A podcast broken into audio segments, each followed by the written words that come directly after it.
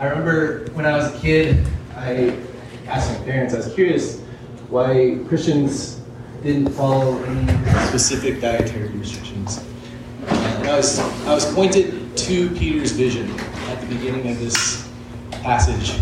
Um, but I think that if we are to see his vision as being about food, um, we're going to miss the work that the Spirit was doing. Uh, let's pray. Jesus, your, your call is unexpected, and it's often very uncomfortable. Uh, but you are the one who has the words of life. I pray that you would give us the ears to hear with faith and the hearts to obey from love. In Jesus' name. Church, I want to declare that the Spirit of God cleanses us and He invites us into His family alongside of those we would prefer to reject as unclean. The passage opens by introducing Cornelius, and for the purposes of this text, he's foremost a Gentile. He's a religious outsider to the Jews, and he's also culturally outsider of what is acceptable for them to interact with. In addition to just being a Gentile, he's also a centurion. Um, he's he is the representation of Roman occupation of the entire area, uh, including all of the Jews who make up the church at this point. He's somebody who possesses significant earthly power, he has authority over people, he owns slaves, he sends them to do his bidding. I think that he's not somebody who looks particularly um, good from our perspective today. Um, I think he looks even worse from the perspective of the Jews who are under his oppression at the time. Uh, but the, the picture point, painted of him at the beginning of the scene is actually fairly positive. He's kind of a contradiction in himself. So, in the midst of his role, in the midst of um, who he is in relation to the Jews, he's also continuously giving to them charitably. Uh, he's praying to their God, and God responds by seeking him out and sending him to Peter. So after he sends his people to Peter, kind of skips over to see what he's doing. And Peter's kind of being the a devout, devoted guy trying to do his best as a good church boy. And he's going up up to the roof to pray at lunchtime and he feels hungry. Right? I, I feel like that's a a very common feeling I've had when it's like I'm gonna be very devout. I'm going to follow after God hard. I'm going to sit, I'm going to read every single morning. And then go sit down and it's like, well, maybe I should make some eggs first. um, so he's in this in this situation where he's distracted. Um, but hunger can also heighten our awareness that we are a creature and that we need to have our needs fulfilled outside of ourselves, that we are not able to do that on our own. It's of one of the purposes of fasting. So, in the middle of this state, he's up there, he's feeling hungry, he's trying to do the right thing, and God sends this vision to him of the sheep coming down, all kinds of animals, some that he might like to eat, some that he would absolutely not like to eat. God tells him, Peter, kill this and eat it. What I've called holy, we no longer call unholy. And I think that I think the offense of this call is likely lost our culture because I think we're very willing to go eat whatever we want, right? We'll eat when we're bored, we'll eat when trying to avoid doing things that we ought to, we'll eat when we're hungry, we'll eat just because it tastes good. But for Peter, this is not his situation, right? This call is offensive. It goes directly against the law of God that was given to Moses. He's being called to disobey what he knows to be right. Um, I mean, if somebody was to come and tell us and be like, hey, I'm hoping to eat crab legs at lunch today, we'd probably not care too much about it and be like, oh, sounds fun for you. Um, hope you got a fancy job to go with your fancy lunches. but if they were like, no, no, no, it's cool, man, it's cool. God told me, God actually told me that I should go steal the crab legs so I don't have to waste the money. And he said, go steal the crab legs, and then I could just have them, and it would be awesome. I think we'd be like, I don't actually think God told you that, right? Like God actually says no stealing. He says stealing is evil. You're not supposed to be doing that. we'd be kind of shocked. But I think that Moses is, I'm sorry, I think that Peter's um, shock at this call goes beyond just something being against the law. Um, I remember when I was in high school, I had a Islamic friend, and we were talking about eating pigs, um, and I was like, you, like genuinely, like, you never ever ate bacon, like not at all.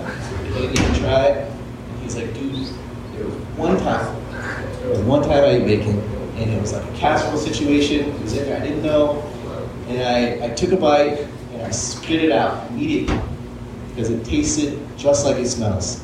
Disgusting. Just like the people who eat it. See Right?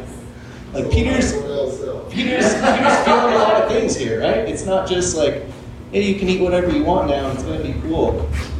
And he's he's sitting there and he's perplexed. Like, what's happening? He has a call that is directly against what he knows to be true, right? Um, is I mean, is he like is the devil just like up here tempting him? Is this like Jesus in the wilderness? Like what is happening?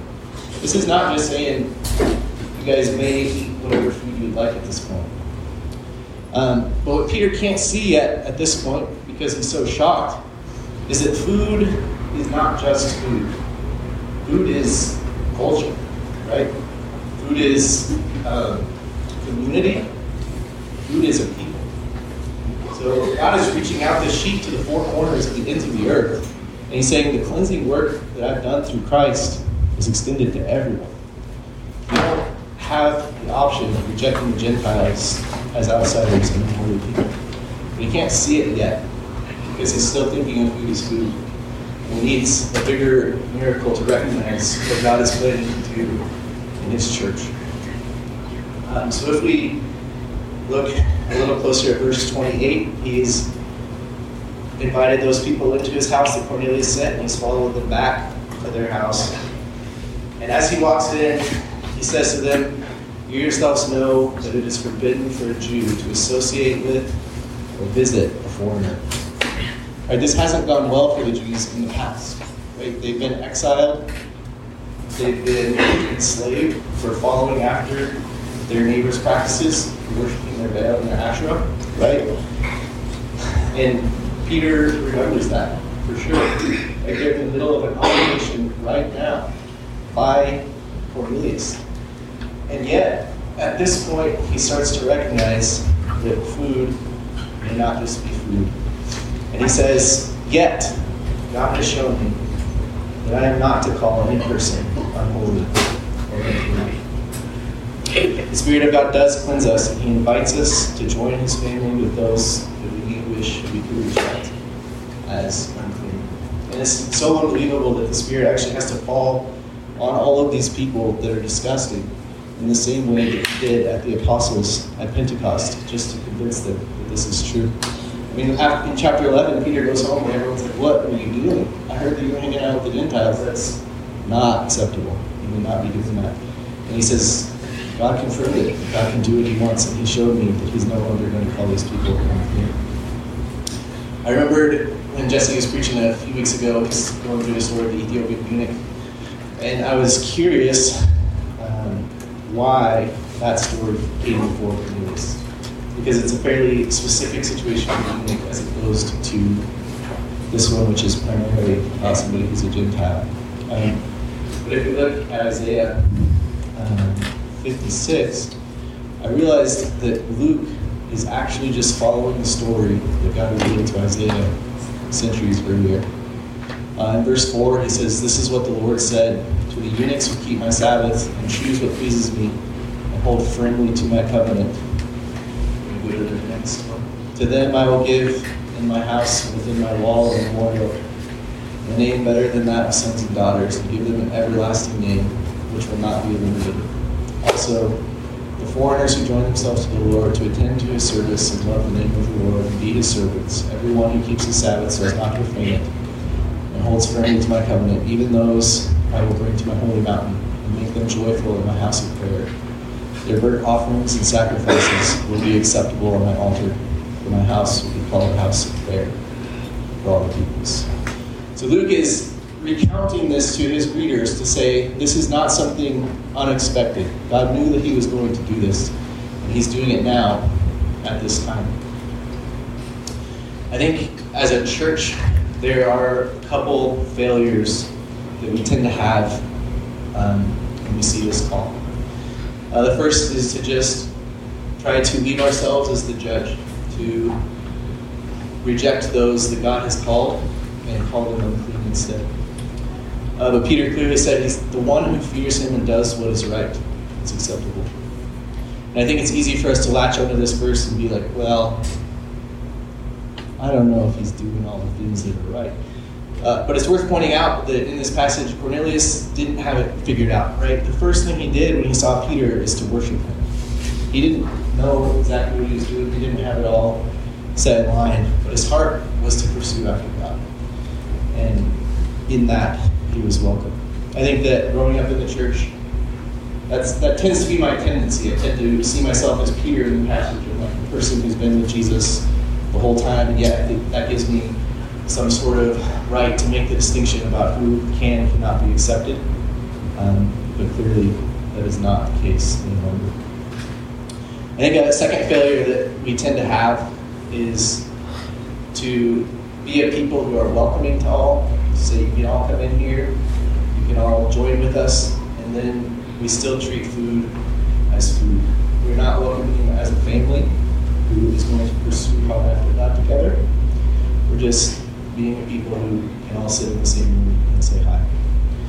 Um, I think that when Cornelius called upon Peter, um, he asked to learn from him. He asked, What is the word God showed you to tell us? Um, but in the end, I think Peter was the one who ended up learning the most from Cornelius. You know, they were mutually pursuing after God. You were able to grow together call to welcome people we dislike into the kingdom of God just because God is the one who gets to choose is is naturally very uncomfortable. Um, we have, we're forcing ourselves to walk with people that are different than us that we prefer um, to be away from. Uh, one of possibly most likely the most challenging relationship I have currently uh, is with Zai's mom's ex-boyfriend. Um, he was living with her when Zai was a little baby came into care. Um, and the relationship was not healthy at the time. Um, and there's a lot of a lot of feelings associated with that. Um, but around the time his mom passed, he got invited into a church and he's been pursuing after Christ as hard as anyone I've seen. Um, and I remember last fall we were at the park with meeting up and um, and I, I, was asking how he was doing and he's like, man, I don't I don't know if I can do it for real. Like I'm getting I'm tired and I don't know if it's worth it.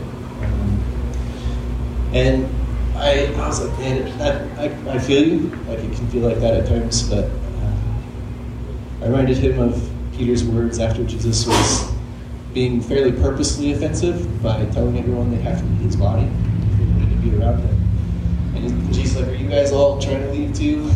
Um, and Peter said, I don't, I don't know where else we could go.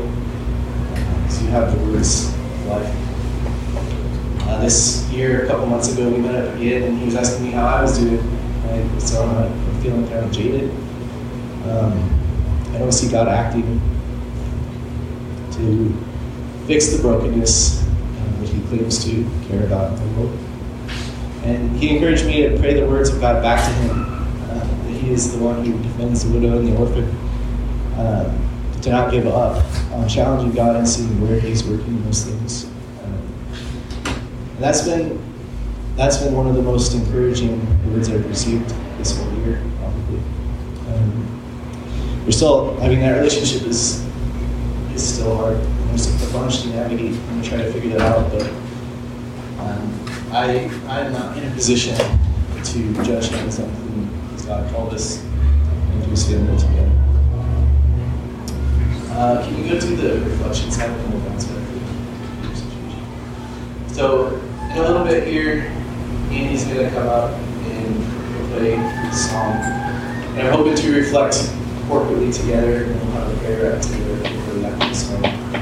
Um, who is it that I prefer to judge as a opinion? And that's one thing that I can do this week to encourage to pursue the kingdom alongside of it. So maybe you are like Peter and you're racist and you don't want to associate with people who are different from your culture. Um, I think it's maybe more likely that you struggle with somebody like your dad or your wife who you know well enough to see their failures to live up to the ideals they claim. Uh, maybe it's somebody you have different political opinions from. Like it's a very popular dividing line, even within the church.